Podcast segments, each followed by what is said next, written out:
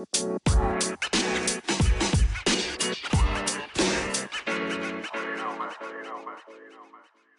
hello and welcome everyone to the River Students Podcast. Guess what? We're back after 6 months, 7 months, 8 months, something crazy. However long. But it's okay. We missed you just as much as you missed us. I'm sure you missed us so much. Hey, it's Jared Moss here. I'm the Youth and Young Adults Pastor at the River, and I'm here with my bro, Zeke Wallace. Say hi, Zeke. Hello.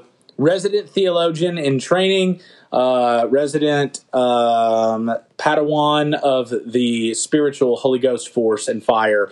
Learning the ways of the Jedi as a young man. I'm joking, but not. But we're this last weekend we watched Revenge of the Sith.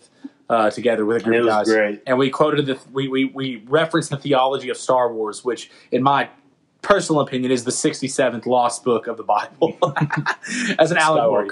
If God told Hosea to marry a prostitute to show a spiritual allegory, surely God anointed George Lucas, who is not a believer, I don't believe, with a special ability to capture spiritual realities. Now, in all reality, we're hanging out today and we're talking about theology. It's March. It's March the 3rd. It's beautiful outside today. The weather is nice, and thank God that while the storm and the winter freeze was cool to watch for a day or two a couple weeks ago, the weather is turning. What kind of climate are you? You like a winter guy? I'm warm. I want it to be hot, even hot. I'll go that far. I'm a summer dude. Like hot. Like even if it's I want to be outside sweating, swimming. I want to be playing games like Ultimate.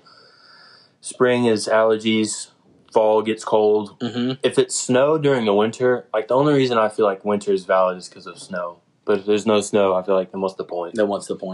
Now, if it wasn't for allergies in fall or spring, I would like both of those months. I'll tell you this: the winter really annoyed me though. Like the snow did. It was pretty for like a day or two, and then it got ridiculous. I have always said I like the winter because I say you can fix the cold. Mm-hmm. You can always put more clothes on, and I do like coffee, so that helps too. Yeah. So boots.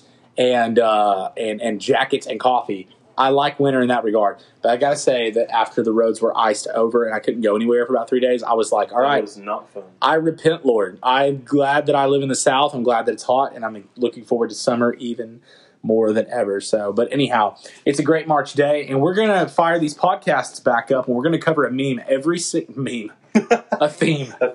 Now, that actually would be a good podcast, a meme podcast. Side note, I follow this Instagram account, Youth Pastor Co. or whatever. They post some of the funniest memes. It's absolutely hilarious. But anyhow, no, we're going to cover a theme every month. And we decided to cover one of our favorite themes this month, and that's the topic of theology. Now, that's one big word that sounds ridiculous, and but you know, it's a cool word. We like it. We're Bible nerds. We enjoy it a little bit. But today we want to talk a little bit about why theology matters. Theology is important, and most Christians don't like it. And I'll ask Zeke this to start off. Have you ever heard somebody say, and I think this would be the best way that we would say it, don't give me theology, just give me Jesus? Yes. That, I think many people just don't understand what theology is, and then they're afraid of it. So one thing that we talked a little bit about this before, Jared talks about everybody's a theologian. Everybody has an opinion about God, and that is your theology. And now when you just look at the root of the word theology, it literally means the study of God. Mm-hmm. So if you have an opinion, or even if you don't, that shows your opinion. And so you're all theologians whether you realize it or not. Yes, the atheist is a theologian. Yeah. The agnostic is a theologian. To have an opinion about God at all is theology. And even the lack of an opinion thereof is theology.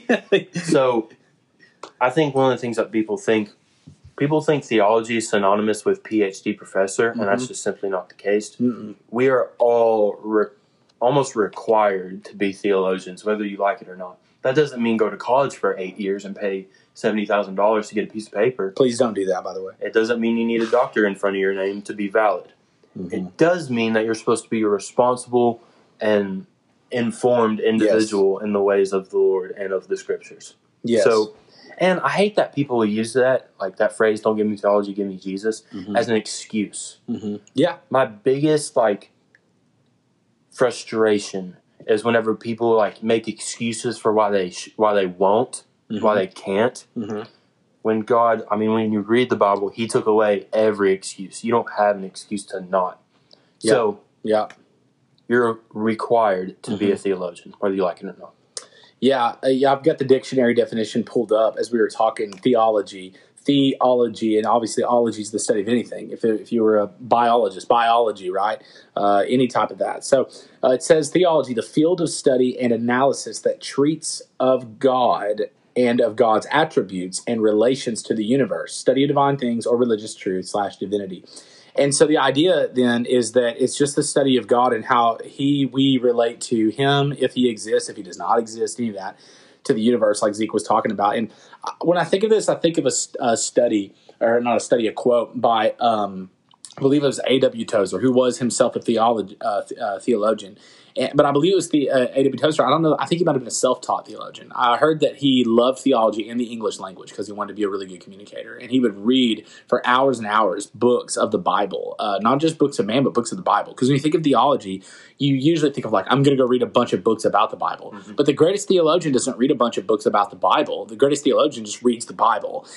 He may know a little bit about the Bible and how it's laid out, but she will jump in and read it. And A.W. Tozer would read these books of the Bible constantly while on his knees, interspersed with praying, asking God for understanding. And he said in one of his books, he said, "What comes into your mind when you think about God is the most important thing about you, because it determines everything else that you think." Mm-hmm. And if you're listening to that, and you're an agnostic, you're an atheist, you're like, "Yeah, right." But think about it for a second. If you think that there is a God, you will live your life like there is one. Like, think of it like this way. When I was a kid and I did not know the Lord, I acted a little bit different at the skating rink on Friday night than I did like in the car with my parents. Mm-hmm. Why do you think that was?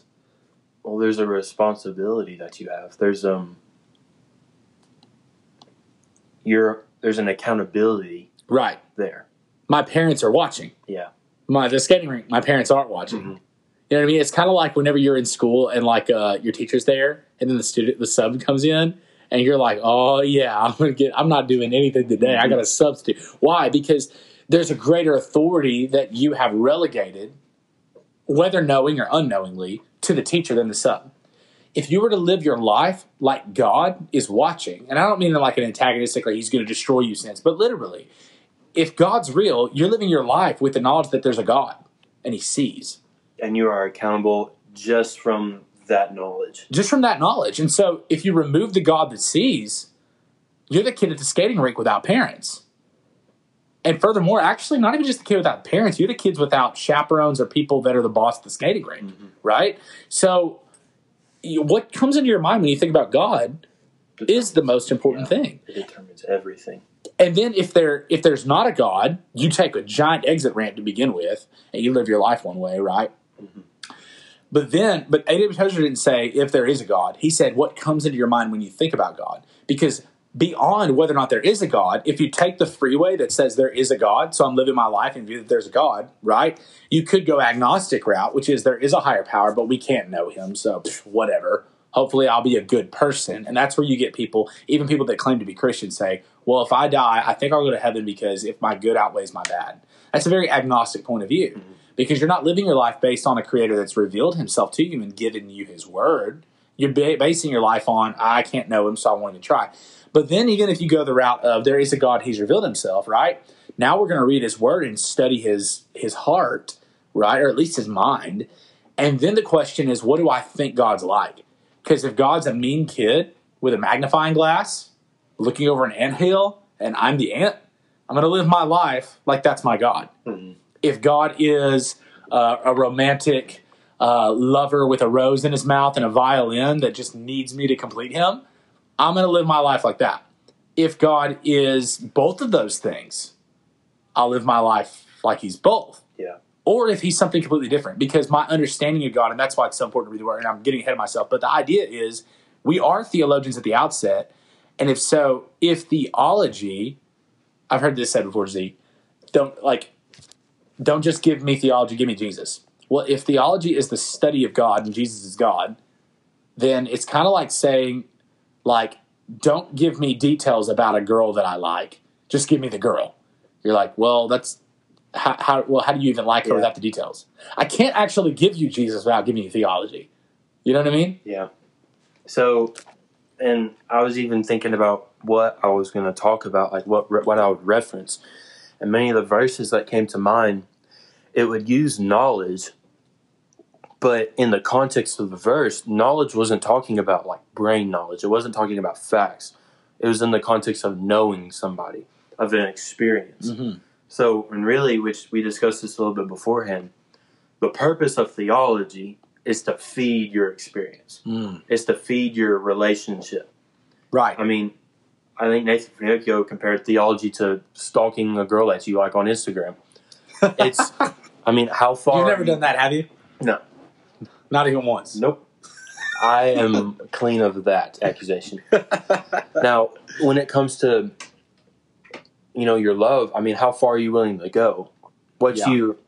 I have right here in Matthew 6:21, it reads, where your treasure is, there your heart will be also. Mm-hmm. So what you care about, you're going to study. Yeah.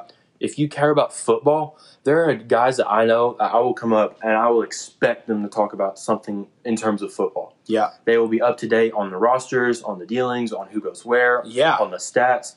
You're going to know because you love it. Yes. Which is not a wrong thing. Mm-mm. If you love something, you might as well just go all out. Mm-hmm. There are people that love cooking and will go the same way in that direction. People that love music and go that direction.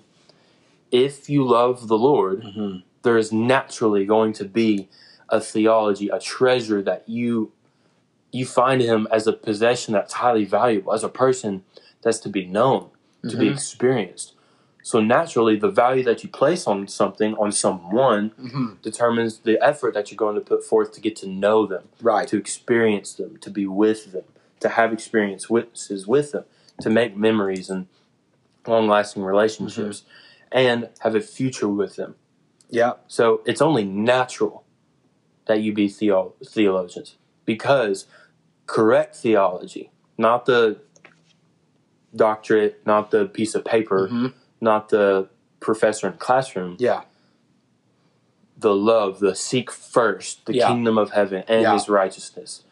If you have a seek first theology that you like, he's the bread that I eat and he's the water that I drink and I have to have him. So good. The correct theology will feed your relationship with Christ, and it will strengthen it, and it will make you all the more stronger. Yeah. In fact, if we continue this thought, 2 Peter, he talks about these qualities, and just to quickly go through them, and I want you to recognize the order. He goes, faith, this is 2 Peter 5, faith, virtue, knowledge, self-control, steadfastness, godliness, and brotherly affection. Mm-hmm. Verse 8, if these qualities are yours and increasing, they keep you from being two things. The first is ineffective. The second is unfruitful in the knowledge of our Lord Jesus Christ. So in order for you to be effective and fruitful, I mean, we know the story. Why would you put a lampshade on a light whenever its goal is to light the whole house up? Yeah. That's foolishness. It's a city set on a hill. That's what we're called to be. That's what we're supposed to be. That's the standard. Yeah. Without these qualities, you're a light under a basket. Yeah. You take your light and you hood it under a bushel so that no one can see it. Right. Not only are you unfruitful, but you're ineffective. How can you make disciples of all nations if you don't know what you're talking about? Yeah. How can you rightly defend the word if you don't know what you're saying? That's good. Verse 9, he goes even further. So verse 8, if these qualities are yours and they're increasing, which implies that you should be a student. Mm-hmm. You don't graduate. You're mm-hmm. always a student. Right. If you don't have them, you're ineffective and unfruitful. Mm-hmm. Verse 9, whoever lacks these qualities is so nearsighted mm-hmm. that he is blind. Wow. Without these qualities, he even goes as far to compare you to a disabled person. Yeah. He continues, having forgotten that you were cleansed from your former sins. Yeah. So even Peter right here, if you don't forget the cleansing of your former sins, if mm-hmm. you remember mm-hmm. all that Christ has done for you, the natural response is to seek first. Yeah. I was reading the prophet, I believe Amos today, and the Lord's just like, seek the Lord that you wouldn't be destroyed. God's just pleading with his people to seek him. I mean, I pulled up these verses on the knowledge of God, Colossians 1:10. I love that one, 2 Peter. So, Colossians 1:10, so as to walk in a manner worthy of the Lord, fully pleasing him, bearing fruit in every good work, and increasing in the knowledge of God. Hosea 4:6, my people are destroyed for a lack of knowledge. Because you have rejected knowledge, I reject you from being a priest to me. And since you've forgotten the law of your God, I also will forget your children. 2 Peter 3:18, but grow in the grace and knowledge of our Lord and Savior, Jesus Christ. Right? 1 Timothy 2:4, God desires all people to be saved and to come to the knowledge of the truth. Right? So the scripture is filled with like this, man, you need to have the knowledge of God, this idea of the knowledge of God. And I was thinking about this, Zeke, like you were talking to me earlier about, I mean, just the idea of erring when you don't have the knowledge of God, or this idea of being destroyed for the lack of knowledge. I mean, if you lack knowledge in the physical realm, like what if nobody ever taught you how to tie your shoes? What if nobody ever taught you to brush your teeth, comb your hair, wear deodorant? You know, the simple things.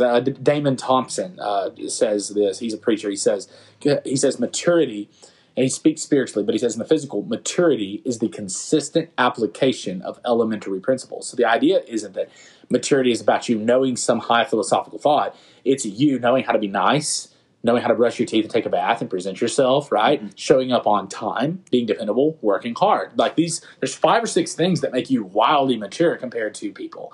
Right? In the same way, if we have a physical knowledge, we know that we're a body, soul, and spirit. How much more should we have spiritual knowledge, knowledge about God? It's very possible to have an immaturity in the things of the spirit whenever the Bible is laced with asking us to come to a knowledge of God. But I'm thinking back to the idea of you talking about a difference between a brain knowledge and a spiritual knowledge. How would you differentiate the two? So, and this is actually really interesting. I love when Todd White talks about the Bible. He talks about how his first experience, he had so much trouble reading the Bible just because he could not physically, he couldn't mentally understand it. He could not comprehend what he was reading. He had a huge problem like remembering verses. He would read, he had, like, they would do flashcards and he just could not remember to save his life. Yeah. He would read, he didn't understand what he was reading. He didn't know why people raised their hands in worship. He just couldn't understand.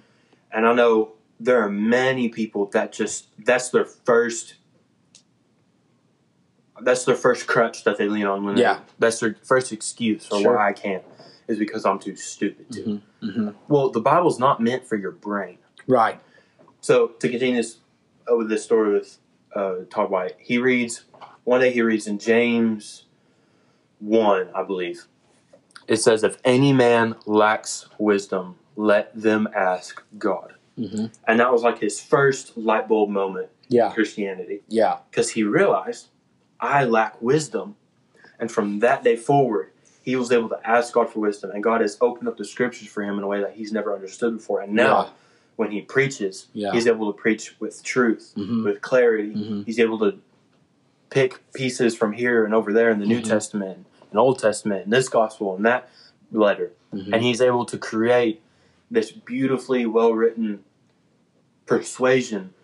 And that's why, that's such a big part of why he's such an effective evangelist. Yeah. In Ephesians 6, you know, the armor of God, you're given one offensive weapon.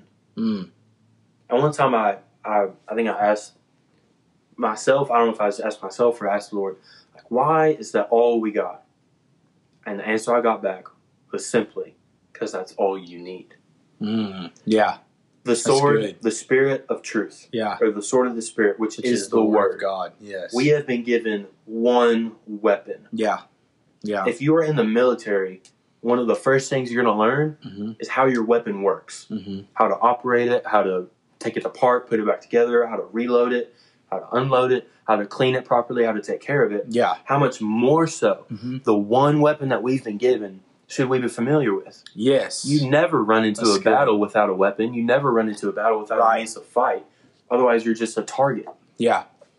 If you try to live your Christian life without your weapon, you are a big target for the enemy. Yeah. You're easy. Huge, it's it's the equivalent of like a wildebeest straying off from the side, and the lions are going to pick that one out first. Yeah. You're the easiest to pick off. Yeah. Because you have nothing to fight with. Mm-hmm. You have nothing to fight. You have no sorts of grounds or substance. Right. So brain knowledge, the difference between brain knowledge. Many people use the excuse of, well, I'm too stupid. Well, I'm too dumb. Well, I just don't understand. The Bible is not meant for your brain. Mm-hmm. It's meant for your heart. Mm-hmm. It's good. Now, your soul. So we're three parts, right? Mm-hmm. We're a body, soul, and a spirit. Right. When we're born again, our spirit is renewed. We mm-hmm. have a born spirit. And our soul, the job of our soul is to be renewed. Mm-hmm. In Ezekiel, he talks about, I'm going to give you a new heart. Yeah. Not a heart of stone, but a heart of flesh with my law inscribed upon it. Yeah. And then in Romans and somewhere else, I forget, he talks about the renewal of the mind. Mm-hmm. So your heart and your mind are to be renewed with the washing of the water of the word. Yeah. Which is back to that sword. Mm-hmm. Brain knowledge does nothing but, there's scripture, knowledge puffs up. Mm-hmm. Brain knowledge does nothing. It's like air in a balloon. It does nothing but give you size. Yeah. And in many cases, unfortunately, it also gives you pride. Mm, because the more you know, the more qualified you feel, which is not necessarily the case. God uses the foolishness, the foolish things to completely confound the wise. Yeah, exactly. So brain knowledge, the gospel is not stuff that you learn. It's not a study guide in a spreadsheet that you take a test. Spiritual knowledge, often knowledge is used in the context of knowing someone intimately, knowing someone personally through mm-hmm. personal experience. Right. Even if you don't have brain knowledge, mm-hmm. which there are people, those of you who are listening who probably do, you don't have that excuse. And even if you do have that excuse, you've been given the mind of Christ. Mm-hmm. You've been given a new heart. You've been given the word to wash and to renew your mind. So don't let that lie trip you up and keep you there anymore. Yeah. You have been given all the tools that you need. Yeah, I think of David, who was the man after God's own heart. Mm-hmm. And the funny thing is, the greatest people that know the most of the Lord, I'm not talking about brain knowledge, but just really know him. I mean, and usually that will come with some brain knowledge. You'll remember scripture and things like that, but David specifically said, Lord, open up my eyes that I might see wondrous things from your law, mm-hmm. from your word. So if the guy that knew God, arguably the most, before, I'd stop shy at saying John the Baptist because Jesus said he was the greatest man ever born of a woman. Yeah. And then Jesus, of course, to follow. But David, I mean, he said, God, open my eyes that I might see wondrous things of your law. I think it's Jentezen Franklin. He was a really great pastor and preacher, and he wrote a book called Acres of Diamonds. And he told this story about a man who had a farm, had a really big farm and a nice home, and loved his family, loved his kids and his wife. And he, but he was talking to a guy one day and passing. This guy was talking about how there were diamonds that were being mined that were as big as a man's head mm-hmm. in India. And he talked about a place. And he's like, man, you've got to go. You've got to get in on this fortune. And this guy was a humble farmer, and I might have said the guy was in India. I think he was in Australia or something. Anyhow, and he got home and got to thinking on that, and he's like, "Man, I could be so rich. Wow, that'd be amazing. I've got to do it. I got to do it." And this man left his children and wife and gave him a kiss. Told him he was going to be back in 2 months after he hit it big, essentially mining diamonds. And he went and he started mining for diamonds. And he mined and he mined and he mined and he found nothing and nothing and nothing. And they started falling behind on the mortgage payments and stuff on the property at the farm. And eventually the man found nothing. He stood 3, 4, 5 months and lost everything essentially in this effort and this endeavor to find these diamonds in India. And one of the saddest things is he sent a letter back home to his family and said, there's nothing here. And he took his own life. And later on, a man bought the farm. A man that wanted the farm bought the farm to farm. And he's farming, and he's tilling this soil one day, and he hits something. He opens up. It's a true story. He picks up this giant rock, and it's really weird looking, and it's kind of shiny. And he dusts it off, and he likes the way it looks, so he takes it home and sticks it on his fireplace mantle in the home that the man who killed himself, that used to live in with his wonderful family, lived in. And one day he has a man over for dinner, and the man says, "That's a really interesting piece on your mantle. What is that?" And he said, "It's this giant rock looking thing I found out in the field." And the guy goes and looks, and he says, "Man, I think this might be a diamond."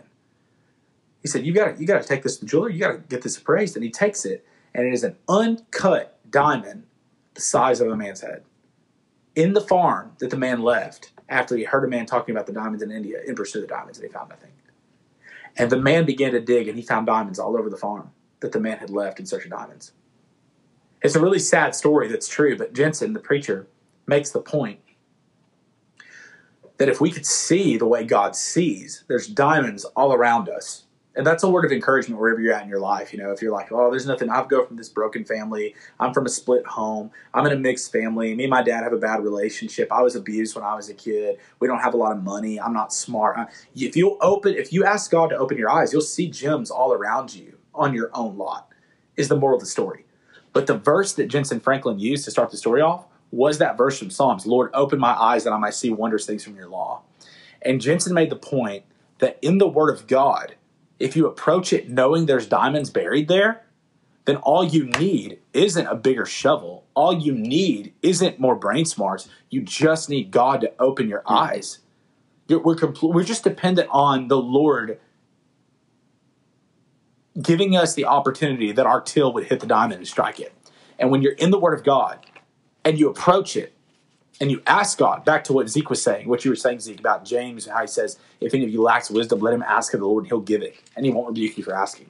When you ask the God of the universe that wants to reveal himself to you, see, this is back to theology. We know there's a God. We know that he wants to speak to us. That's why he gave us his word, right? He wants to reveal. He's not playing hide and seek with us. He wants us to know him, right? Yeah. So because we know that, that informs our thinking.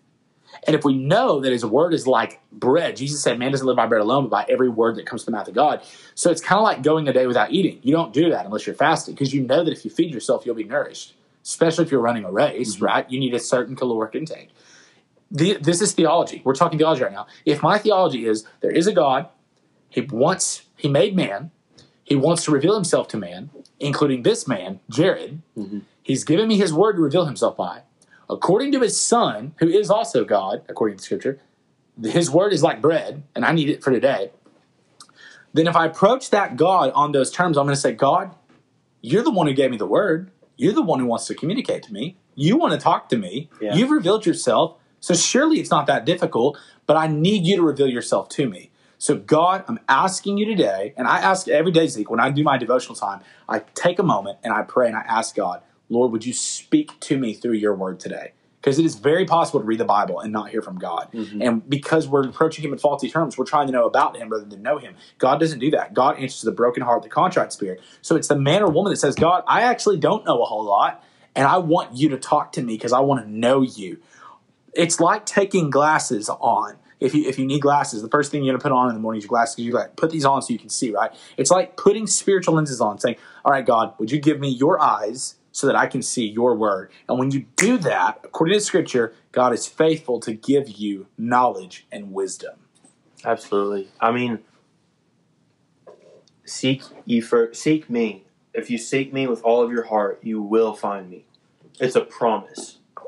Yeah. It's not a what if. It's not a maybe. It's a promise. If you seek me, you will find me when you seek me with all of your heart. Mm-hmm. I think there's another story where he literally commands. It's not a suggestion. It's a command. Seek me wholeheartedly. Yeah. That is God's desire. Yeah. Is that you would look for him. And he's giving you all the tools that you need. He's giving you the word. If you're a born-again Christian, you have his spirit within you. Mm-hmm. You know, his spirit, one of the names is the helper. Yeah. He's called that because God put him here to help us. Yeah. He is our guide. I mean, waymaker. He's the waymaker. He's the one who figures it out. He connects the dot in your brain so that it makes sense. Mm-hmm. I'm not like, and the thing with theology, you don't have to be a gigabrain to understand it. The Holy Spirit is that a word? Gigabrain? It's the one I just made up. It's the one, he's the one who connects the dots. Yes. It's the Holy Spirit that draws all men to Christ. Yeah. If it weren't for the Holy Spirit, we would have no idea who Jesus is. Yeah. 2,000 years later, he would just be a dude. Yeah. Without the Holy Spirit, he's just a dude in a faraway country a long, long time ago. Right.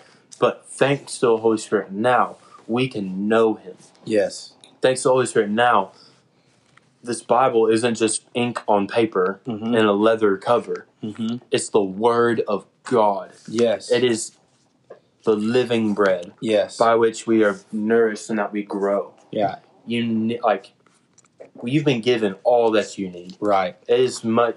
And even now with today's technology, it's easier now than it has been ever. Yeah. With all the resources that we have. And I like this, in the Gospel of John, John 1:18, no one has seen God at any time. The only begotten Son who is in the bosom of the Father, he has declared him.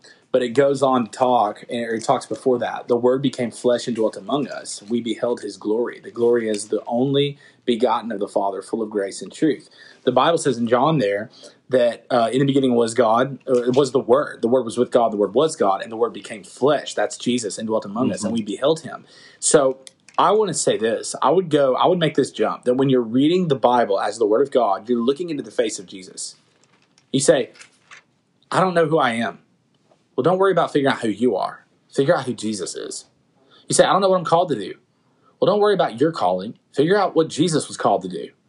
You say, I don't understand what the point of life is. Don't try to figure that out. Look into the face of God, because the book of James says if we need to look into the perfect law of liberty, mm-hmm. right? And the Bible says that if you read the Word of God, you're like a man who looks in a mirror. So the Word of God doesn't just tell me who Jesus is. When I learn who Jesus is, I learn who I am too. And so it's literally like walking around with darkness whenever you're not in the Word of God. And so I would say the fastest way to embrace theology and say, you know what, if this is true, and you might be listening to this, you're like, if this is true, and I'm talking to you like I know who you are. I don't know wherever you're at listening to. And the truth is I'm talking to Zeke, I'm talking to me. I joke a lot of times. I say that whenever I'm talking, I'm like, I don't know if that helped, but it sounded good to me, and I needed to hear mm-hmm. me say it. It's funny how it works. But I'm reinvigorated even in this moment to dive deeper into the study of the things of God. Why? Because if it's true that what I think about God is the most important thing about me, because it frames everything else that I think, I want to have a right understanding of God. I want to see God. Blessed are the pure in heart, for they shall see God. I want to see him. I want to know him. It's like Evelyn, my wife, when I was 18, I was head over heels for her. And we spent a year apart. I was at my Bible internship for Bible school in Baton Rouge, Louisiana. And I was in the mall one day. And this girl walks past me. And I smell Evelyn's scent. I could smell it. It's Japanese cherry blossom. And it was from Bath and Body Works. I figured that out later. This girl had it on. I didn't know the name of it. I didn't know the name of Evelyn's scent. I didn't know her fragrance. I didn't know what she'd sprayed on herself last thing before she left the house. But I knew her smell. And when I smelled it in the mall, it reminded me of her. Why? Because I knew her scent. And it's so possible to be acquainted with God that we know his scent. We know his thoughts. We know his heart. We know his will. It's easy to discern when something's not of the Lord because you're just like, that is just not my Jesus. Like, I know him. There are a lot of people that even have the word theologian next to their name that know about God. There's a lot fewer people that actually know him. Dr. Phil Brassfield told me this one time. I think you'll appreciate this analogy, Zeke. He talked about when him and his wife, Kathy, got to vacation out to the Grand Canyon for the first time. And he stood outside of it. And he said, if you stand next to the Grand Canyon on the edge looking down into it, it's like majesty. It's like, wow, there is a God. He said, it's easy to drive up, get off the bus, and stand next to the Grand Canyon and take a picture and look at it for a few minutes, take it in. But he asked somebody, are there people that actually go down in it? They went, oh, yeah. Like, but it's very difficult. Like, it's going to take you days to get down into the trenches of the Grand Canyon, and then you're going to have to camp down in there. But if you get down in it, you get to look at the streams. You get to see all these amazing things that you can never even imagine are on this earth. But it takes days to get in, takes days to get out. It's a journey. And Dr. Brassfield said, man, there are people that stand at the edge of the Grand Canyon. They get to church on Sunday, they hear a preacher talk about the things of God, and it's enough to go, wow, there is a God. I needed to know that. They may even take a snapshot. They may even go to a conference. They may even go to a conference and take pictures and go, wow, this was awesome. This was life-changing. I bought a t-shirt. Mm-hmm. Just like they do with the Grand Canyon. But then there's some people that look at that majesty and say, oh my goodness, there's got to be more. And they're willing to take the steps, go down into it, canoe the streams, camp at the base, and really explore it. And it's really like that in the depths of the knowledge of God. Mm-hmm. There's so much more. Yeah, I think I'm reminded in John 17, verse 3, Jesus, this is straight from his mouth, says, and this is eternal life, that they, and when he says they, he's speaking about his people, his disciples, and the people to come that are going to be a part of him. Mm-hmm. They know you, the only true God, and Jesus Christ, whom you have sent. Eternal life is knowing the Father. Yeah. Eternal life is not a location. It's good. It's not an after death spot where we spend eternity. It is knowing him personally. Yes. And all that is wrapped up in knowing him. I mean, knowing him with your brain will get easier the more you do it and the longer that you stay into it. But it is knowing him. It's knowing his person. It's knowing what he's like. It's getting familiar with his personality and his traits and his likes and dislikes. Yes. Diving deeper. I love that. And that's why Jesus said, you'll have life and life more abundantly. Because you'll have life eternally in heaven, right? But you'll have life abundantly now. Yeah, he didn't stop at life. He starts now, knowing God. And if that's the case, that means knowing God is life. Yeah. It's like breath. And we shouldn't be surprised. He said he's the bread of life. We need bread. He said he's like the breath. Mm-hmm. He's living water.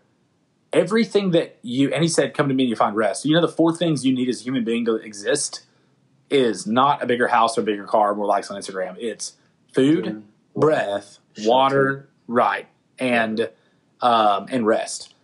Jesus is all of those things. And I like the idea that you talked about theology, right? Eternal life is knowing God. I mean, wrapping up this conversation, it's fired me up. I like this quote from Bill Johnson, that Jesus Christ is perfect theology. Mm-hmm. Jesus said, if you've seen me, you've seen the Father. And so I'd encourage you, listen, if you're 14 and you're listening to this, if you're 24 and you're listening to this, you can have perfect theology by being acquainted with the Savior. And you want to know how? Well, for starters, pray. But beyond that, literally, I'd encourage people. You know, this day, Zeke, I had somebody message me a few weeks ago and said, hey, I've not been reading the Bible and I need to start. They're a 16, 17-year-old. So where do I start? We've got a red reading calendar at the church. I highly recommend getting a reading plan, because if you want to have well-rounded theology and have a well-rounded view of God, you know, it's good to be reading the Gospel of John while you're reading the book of Leviticus and making sense of it through the law of Galatians, right? And maybe reading some Revelation to see what's coming in the end. That's great. But for this guy, I said, listen, man, and I tell everybody this, the first place I tell them to start in the Bible is the Gospel of John. And any of the Gospels are fine, but I would say start in the Gospels, period. I love the Gospel of John. You just quoted John 17. We get the most heartfelt look of the Savior and his thoughts about God through the Gospel of John. But any of them are fine, but start with the Gospels. Why? Because you're reading Jesus. When I first got saved, I read Matthew 5 through 7, the Sermon on the Mount. And I didn't have to have a theology degree. When Jesus said, seek first the kingdom of God, his righteousness, all things be given to you, I decided right then my theology, my 16-year-old theology, it guided everything. It guided whether or not I was going to date while I was in high school. It guided whether or not I was going to work, what type of job I was going to work, if I was going to go to college. It guided all these things. Was this. Jesus said, if I seek God first, I'll be given everything else. So my theology taught me that everything good that I'm called to do comes from God. So if I get him, I get all of it. And everybody is like, well, everybody was stressing out. I don't know where to go to college. I don't know what to major in. I don't know what to do. I don't know if this girl's the one. I'm just like sitting over here chilling like I'm seeking God. And I'll wind up there. You know what I mean? Yeah. It's like the GPS with the blue dot. Here's my blue dot. Here's my destination. And as long as I'm on the grid, I'll get there. And that was my theology. Well, it's because I was seeking him first. Jesus Christ is perfect theology. And so I'd encourage you, open up the Gospel of John and just read his words. And remember this, you're not digging for some buried treasure at first. There's a lot of treasure you don't go in expecting. But read the word as it's written. Ask God to open your eyes. And when you're looking at Jesus in the Gospels, you're looking into the face of God. And if you're looking in the face of God, surely you'll come away knowing what he looks like and what he thinks. Yeah.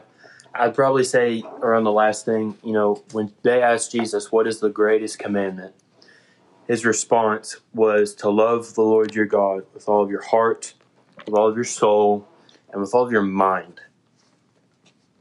So in order to fully complete the greatest commandment, a requirement is to engage your mind. And I would just encourage you, if you're really insecure about your IQ, you think like one of your biggest struggles is thinking that you're not smart enough and thinking that you're too slow or whatnot. I'll just encourage you. The Holy Spirit is a helper. Like the Bible's not lying whenever he says that. Ask and you shall receive. You've been given the mind of Christ. All things are available to you. James says, if any man lacks wisdom, let him ask God, who gives generously, without reproach, to all who come before him. So have faith and ask. Don't settle for less. Don't settle for anything less than the full gospel and the full reality of who Jesus is. Yeah. So I just encourage you to don't be discouraged, don't be dismayed. And even as we're coming to the end of times, don't be deceived. You need to know what is happening. You need to know the Lord. You need to know what he's like. You need to know his heart so that you won't get off the trail. You won't go way off into right or left field. Yes. But you'll stay straight. And you'll be, if you do keep all these qualities, knowledge is one of them, you will be effective. You will be efficient. You will be fruitful. And you will remain even to the end of days. I love it. I love it. That's good. Everyone is a theologian, including me, including Zeke, including you. You can't escape it. You can't run from it. But if you're going to be a theologian, you might as well be a good one. Yeah. How do you do it? Seek God. Read his word. Ask the Holy Spirit for understanding. There's three people in the equation, right? God, the Father, the Son, and the Holy Spirit. So we're going to read the words of Christ. That way we can feel the heart of the Father. But before we do anything, we're going to ask the help of the Holy Spirit, who will open up our eyes so we can see wonderful things from his law. It's been real, bro. Yes, sir. Epic. This month, March, we're talking about theology. And if you got a question about theology or how to study the Word of God or the Bible or prayer or anything like that, shoot us a DM on our Instagram account at river.students. We'd love to answer your question on this podcast coming soon. And until next time, have a great week. Yep. Be blessed.